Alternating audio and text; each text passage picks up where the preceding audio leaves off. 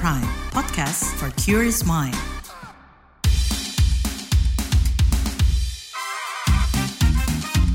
What's Trending KBR Pagi, siaran pagi radio paling update. Kamu mendengarkan What's Trending edisi khusus yang hadir setiap Jumat, saya Don Brady. Obrolan kita hari ini, UMP 2024, antara yang diharap dan didapat. Episode kali ini kita rehat sejenak dari topik pemilu sebelum masuk masa kampanye minggu depan. Perhatian kita sementara beralih ke upah minimum provinsi yang pekan ini jadi sorotan. Upah minimum provinsi atau UMP 2024 telah ditetapkan dan diumumkan pada 21 November 2023 lalu. Sedangkan upah minimum kabupaten kota paling lambat akan diumumkan 30 November 2023 nanti. Sebelum batas akhir penetapan, ramai penyampaian harapan terkait besaran UMP tahun depan. Dari kalangan buruh misalnya, melalui Konfederasi Serikat Pekerja Indonesia atau KSPI. Mereka menuntut kenaikan UMR sebesar 15 persen. Ketua Departemen Komunikasi dan Media KSPI, Kahar S. Cahyono, mengatakan besaran kenaikan buruh sudah mempertimbangkan keadaan ekonomi dan kondisi pasca pandemi COVID-19. Nah, soal kenaikan upah minimum, pemerintah menerbitkan aturan baru, yaitu Peraturan Pemerintah Nomor 51 Tahun 2023 tentang perubahan atas Peraturan Pemerintah Nomor 36 Tahun 2021. Kementerian Ketenagakerjaan menyebut ada tiga komponen yang dipertimbangkan dalam rumus baru penghitungan UMP 2024, yaitu pertumbuhan ekonomi, inflasi, dan indeks tertentu. Kenaikan upah minimum diharap mendorong peningkatan daya beli masyarakat, sehingga berdampak pada terserapnya barang dan jasa yang diproduksi para pengusaha, yang berujung perusahaan dapat berkembang dan membuka kesempatan kerja baru. Tapi adakah provinsi yang dapat memenuhi harapan kelompok buruh? Rupanya tidak. Karena menurut Dirjen Pembinaan Hubungan Industrial dan Jaminan Sosial Ketenagakerjaan Kemenakar, Indah Anggoro Putri, kenaikan UMP 2024 persentase terendahnya 1,2 persen di Gorontalo dan yang tertinggi 7,5 persen di Maluku Utara. Lebih lanjut, dalam konferensi pers Selasa 21 November 2023 lalu, Indah mengatakan dari 25 provinsi yang telah menetapkan UMP 2024, Nilai kenaikan UMP 2024 terendah hanya Rp35.750. Sementara nilai kenaikan UMP 2024 tertinggi Rp223.280. Lantas di mana daerah dengan UMP tertinggi dan terendah usai mengalami kenaikan? Meski kenaikannya hanya 3,6 persen atau 165 ribuan rupiah, DKI Jakarta masih jadi provinsi dengan nilai UMP tertinggi. UMP DKI Jakarta tahun 2024 menjadi Rp5.067.381. Sementara itu UMP terendah di antara 31 provinsi pada tahun depan masih berada di Jawa Tengah sebesar Rp2.036.947. Ini kenaikannya sudah mencapai 4,02 persen loh. Terkait besaran angka kenaikan UMP 2024 yang telah ditetapkan tersebut, Ketua Konfederasi Serikat Pekerja Indonesia Said Iqbal pun menolak hasil survei di pasar KHL kebutuhan hidup layak di 64 item oleh Partai Buruh dan KSPI Litbangnya ditemukan rata-rata kenaikan adalah 12% sampai dengan 15%. Nah kalau naiknya 3,2% sampai 4,4%, buruh nombok dong. Harga beras naik 40%, harga telur naik 30%, transportasi naik 30%, sewa rumah naik 50%. Bahkan BPS mengumumkan inflasi makanan lebih kenaikannya dari 25 persen. Seputar kenaikan UMP 2024, kita mau bahas soal ini bareng News Editor Wahyu Setiawan usai jeda. What's Trending KPR Pagi, siaran pagi radio paling update. Masih di What's Trending edisi khusus yang hadir setiap Jumat. Obrolan kita hari ini, UMP 2024, antara yang diharap dan didapat. Dari seluruh provinsi yang mengumumkan UMP 2024, tak ada satupun yang besarannya sesuai tuntutan kelompok buruh, 15 persen. Nah sebenarnya tuntutan 15 persen kemarin dasarnya apa ini Wahyu? Iya Don, salah satu alasan yang dikemukakan kelompok buruh kenapa penting menaikkan UMP tahun depan hingga 15 persen, mm -hmm itu adalah salah satunya untuk mengembalikan daya beli don. Hmm. Karena kan waktu kemarin covid ya pandemi ya. covid itu sempat nggak mengalami kenaikan itu Selain itu, angka tersebut yang 15 persen itu juga diklaim didapat dari survei tujuan hidup layak dari KSPI dan Partai Buruh. Nah, lebih jelasnya kita simak Ketua Departemen Komunikasi dan Media KSPI, Kahar Cahyono saat diwawancara KBR. Buruh sejak beberapa bulan yang lalu sudah menyerukan agar kenaikan upah di tahun 2024 ini naiknya adalah 15 persen. Jadi 15 persen itu dengan beberapa pertimbangan gitu ya. Yang pertama dia di atas kenaikan dari PNS TNI Polri.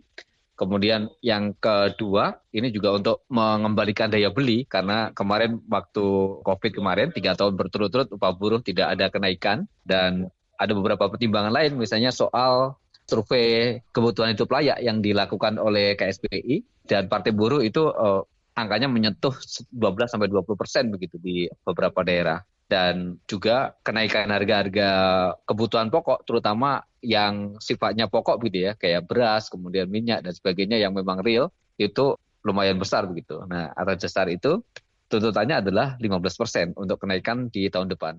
Karena itu, ia menyayangkan penghitungan peraturan pemerintah yang baru terkait pengupahan yang dianggapnya menjadi tantangan kenaikan UMP bisa menyentuh angka 15 persen. Salah satunya terkait indeks tertentu atau yang disebut alfa.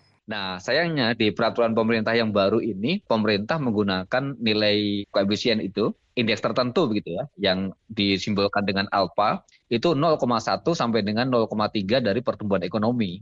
Artinya dari nilai pertumbuhan ekonomi, maka untuk indeks tertentunya buruh hanya dihargai 0,1 sampai dengan 0,3. Jadi hanya kontribusi buruh untuk pertumbuhan ekonomi itu di, di angka 10 sampai dengan 30 persen lah. Itu kan kecil sekali. Jadi anggap saja kalau ada pertumbuhan pertumbuhan ekonomi 4 persen, berarti buruh hanya mendapatkan itu antara 0,1 sampai dengan 0,3. Jadi hanya di bawah 2 persen begitu ya. Nah itu yang kita sesalkan dari peraturan pemerintah terkait dengan pengupahan yang yang baru saja keluar. Nah yang dituntut buruh sebenarnya indeks tertentunya itu 1 sampai dengan 3 gitu ya bukan 0,1 sampai 0,3 tapi 1 sampai 3 kita bisa bayangkan kalau seandainya ada pertumbuhan ekonomi 5% saja atau 4% dikalikan 3% dari indeks tertentunya kan bisa sampai 12% dan kemudian ada penambahan soal inflasi begitu. Nah, ini kan bisa tembus 15%. Jadi kita menyesalkan, menyayangkan terkait dengan peraturan pemerintah uh, yang baru terkait dengan pengupahan itu yang justru semakin membuat kenaikan upah buruh menjadi murah gitu. Tapi Wahyu kalau angka 15% itu kalau secara hitung-hitungan ekonom dinilai ideal atau muluk? Jadi menanggapi tuntutan kenaikan 15 persen UMP tahun depan dari kalangan buruh, uh mm-hmm. -huh. itu Direktur uh, Indef Tauhid Ahmad menilai angka itu terlalu tinggi don. Hmm. Nah malah Tauhid mengungkap hitungan yang berbeda uh, mengenai UMP tahun depan. Menurut saya terlalu tinggi ya karena kenaikan harga pangan energi semuanya sudah dihitung oleh BPS yang kita sebut sebagai inflasi ya. Inflasi di tahun 2023 ya diperlihat diperkirakan 3 sampai ya mungkin tiga setengah persen begitu ya.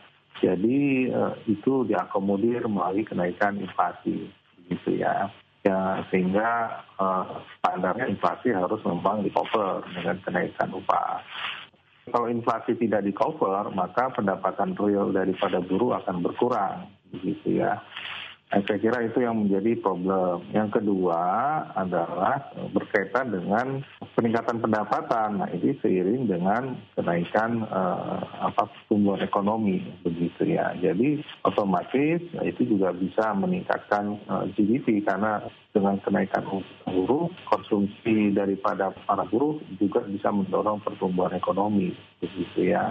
Angka 15 ya tadi kalau kita lihat pertumbuhan ekonominya sekitar lima persen, kemudian eh, inflasi sekitar tiga persen, maka ya berada pada angka 8 menurut saya satu hal yang cukup tinggi tapi masih bisa lebih lebih baik begitu ya. Kalau menurut saya sih idealnya itu menurut siapa gitu ya. Kalau menurut buruh ya tinggi-tingginya ya, tapi 8 persennya sudah relatif baik gitu ya. Nah, tapi kalau kita ingin lihat kalau pengusaha mungkin hanya lima persen ya, ya antara tengah itu begitu ya, mungkin enam atau tujuh persen lah yang cukup realistis begitu dengan melihat tadi ya sektor ekonomi dan juga uh, kemampuan bayar dari para pelaku usaha begitu. Oke, tadi sudah dua pihak nih ya yang kita dengar terkait upah minimum yang ideal tahun depan. Sekarang kalau dari Dewan Pengupahan sendiri, seperti apa pandangannya terkait penghitungan upah ini, Wahyu? Iya, kalangan Dewan Pengupahan Provinsi dari unsur akademisi, yakni dosen hukum perburuhan dari Fakultas Hukum Universitas Sumatera Utara atau USU, eh, Agus Midah menilai peraturan soal pengupahan yang baru yang tadi itu Don, mm -hmm. itu sudah cukup ideal bagi buruh dan pengusaha lantaran penghitungan kenaikan UMP bakal menggunakan data-data akuntabel ya dari lembaga resmi seperti Badan Pusat Statistik BPS. Kalau kita baca, penghitungan penyesuaian nilai upah minimum provinsi dilakukan oleh Dewan Pengupahan Provinsi. Itu ada di pasal 28 ayat 1. Rekomendasi hasil penghitungan itu direkomendasikan kepada gubernur melalui dinas yang menyelenggarakan dalam ini ada dinas ketenagakerjaan. Apabila justru di sini penekanannya jika rekomendasi dewan pengupahan tidak sesuai formula penghitungan, maka gubernur itu akan menetapkan sesuai dengan formula yang ada. Jadi bagi daerah yang nilai upah minimum provinsinya di tahun berjalan belum melebihi rata-rata konsumsi rumah tangga, maka upah minimum provinsi itu ditetapkan sesuai dengan formula yang ada di pasal 26 ayat 4. Gak adil juga rasanya kalau kita gak dengar tanggapan dari kalangan pengusaha ya. Kalau dari pengusaha gimana Wahyu? Ketua Bidang Ketenagakerjaan dari Asosiasi Pengusaha Indonesia atau APindo, Bob Azam mengatakan daya beli itu bukan hanya ditentukan dari upah don. Menurutnya kenaikan upah yang tinggi itu akan sia-sia jika nggak diimbangi dengan peningkatan produktivitas kerja.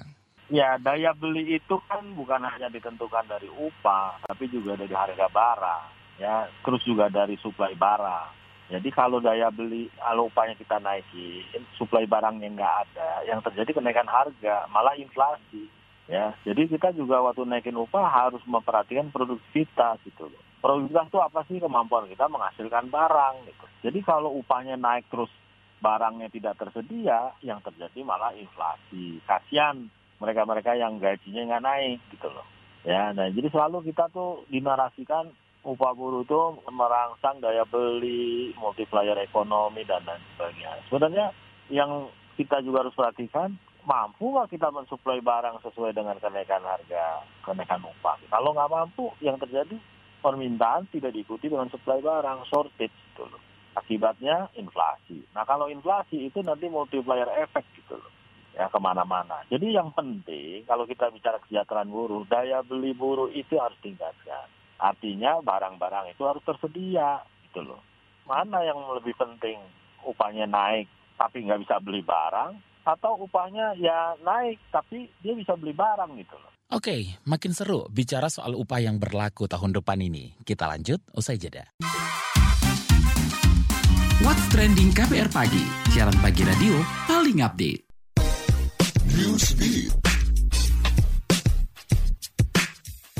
Bos media sosial X, Elon Musk, melarang penggunaan frasa from the river to the sea dan dekolonisasi di platformnya. Elon menganggap frasa-frasa itu mendukung seruan genosida pada kelompok atau etnis tertentu. Siapa pun yang nekat menggunakan frasa from the river to the sea dan dekolonisasi, Elon mengancam bakal menangguhkan atau membekukan akun media sosialnya. Elon juga menganggap frasa itu menggambarkan kekerasan ekstrim dan bertolak belakang dengan persyaratan pelayanan X.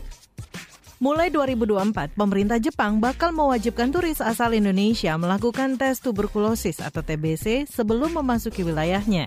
Ini disampaikan Menteri Kesehatan Jepang Keizo Takemi. Melansir Asahi Shimbun, tes TBC diwajibkan bagi turis yang mengunjungi Jepang lebih dari tiga bulan. Tak hanya Indonesia, beberapa negara lain seperti Filipina, Vietnam, Tiongkok, Nepal, dan Myanmar juga diwajibkan. Menteri Kesehatan Jepang Keizo Takemi menyatakan kewajiban menjalankan tes TBC lantaran banyak kasus TBC baru di Jepang yang berasal dari turis negara-negara tersebut. Pengetesan TBC bakal dilakukan di rumah sakit atau institusi medis yang ditunjuk oleh pemerintah Jepang. Organisasi Kesehatan Dunia WHO menyatakan kesepian sebagai ancaman kesehatan global. Saking mendesaknya, WHO sampai membentuk Komisi Internasional mengatasi persoalan ini. Komisi ini dipimpin ahli bedah umum Amerika Serikat Vivek Murthy dan terdiri dari 11 aktivis dan menteri. Murthy menyatakan masalah kesehatan yang ditimbulkan dari kesepian setara merokok 15 batang sehari. Bahkan kesepian disebut lebih beresiko dari obesitas dan kurang aktivitas fisik. Menurut Murthy, kesepian meningkatkan resiko demensia sebesar 50% dan peningkatan resiko stroke sebesar 30% pada orang dewasa yang yang lebih tua. Sedangkan anak-anak kesepian dapat menimbulkan keinginan untuk putus kuliah.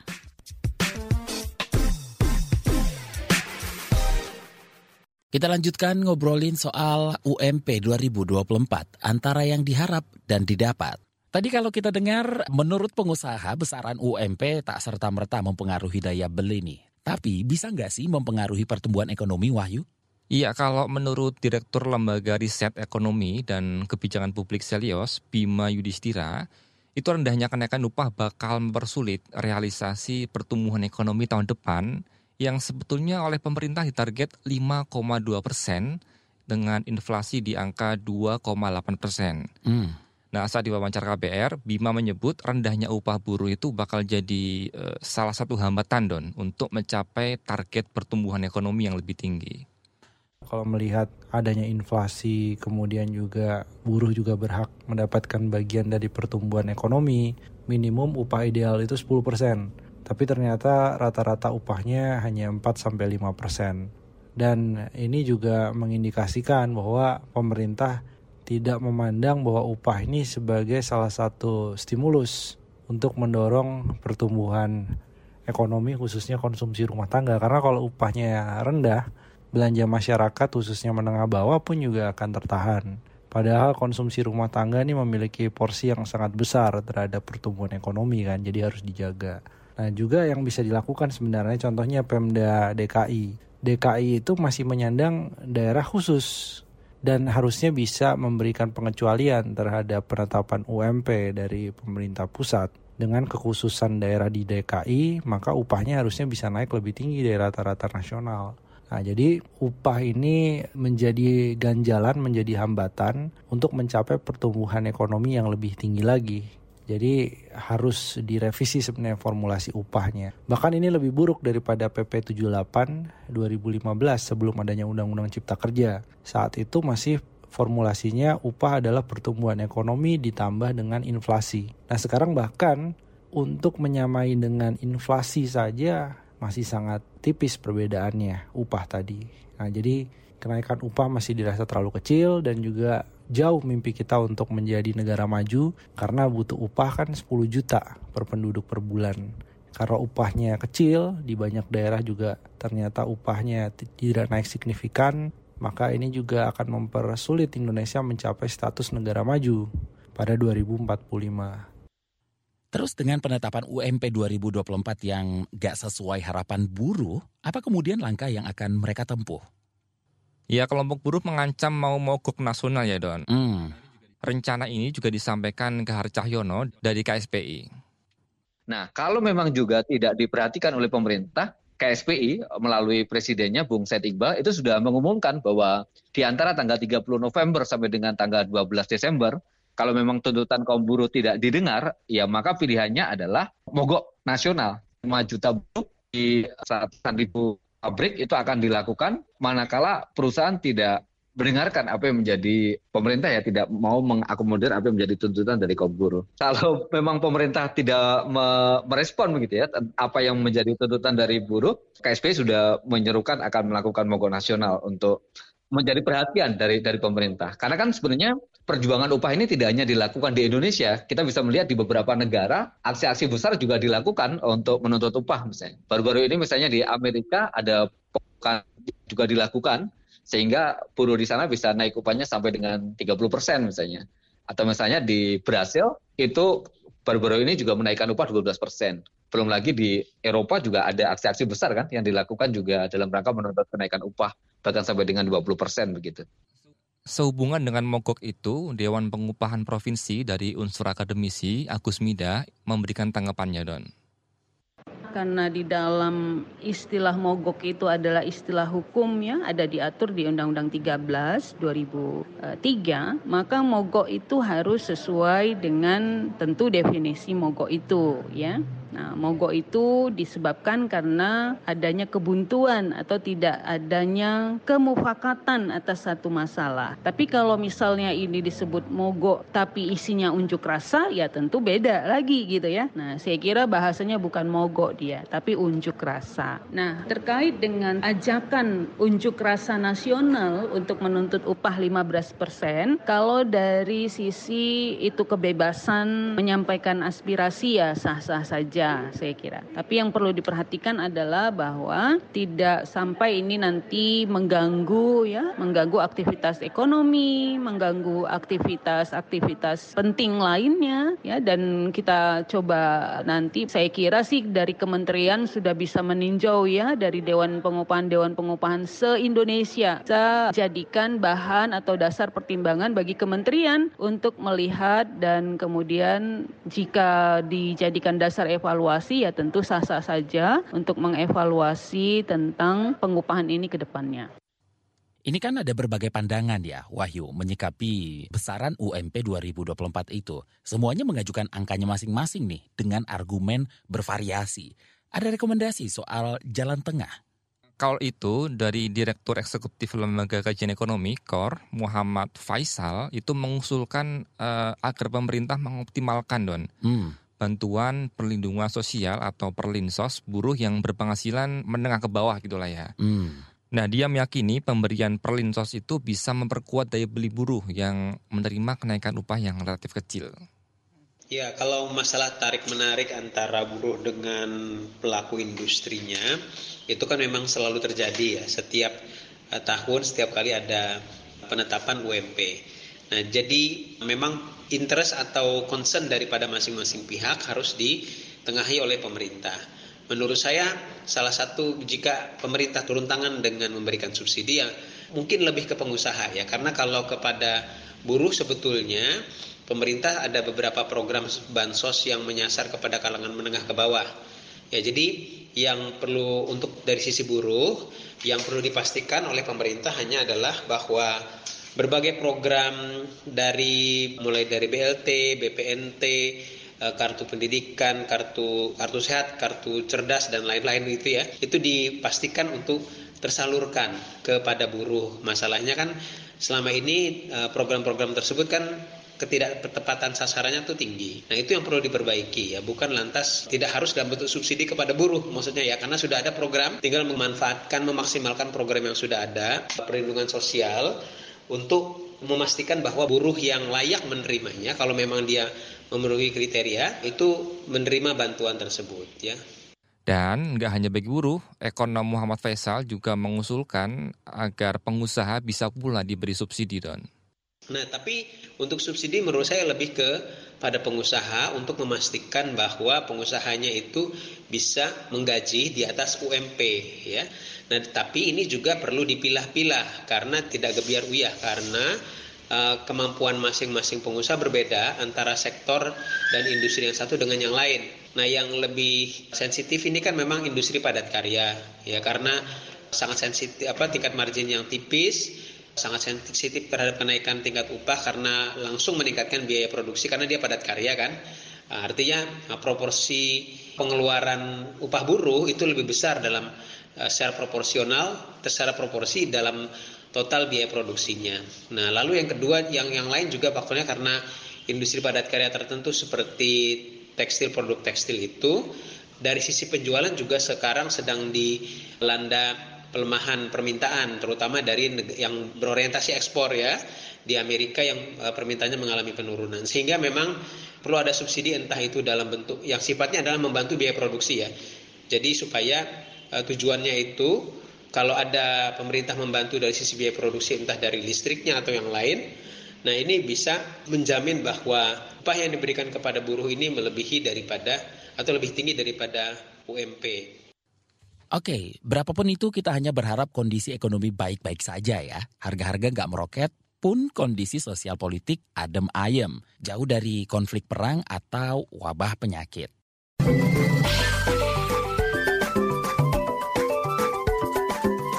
WhatsApp Indonesia.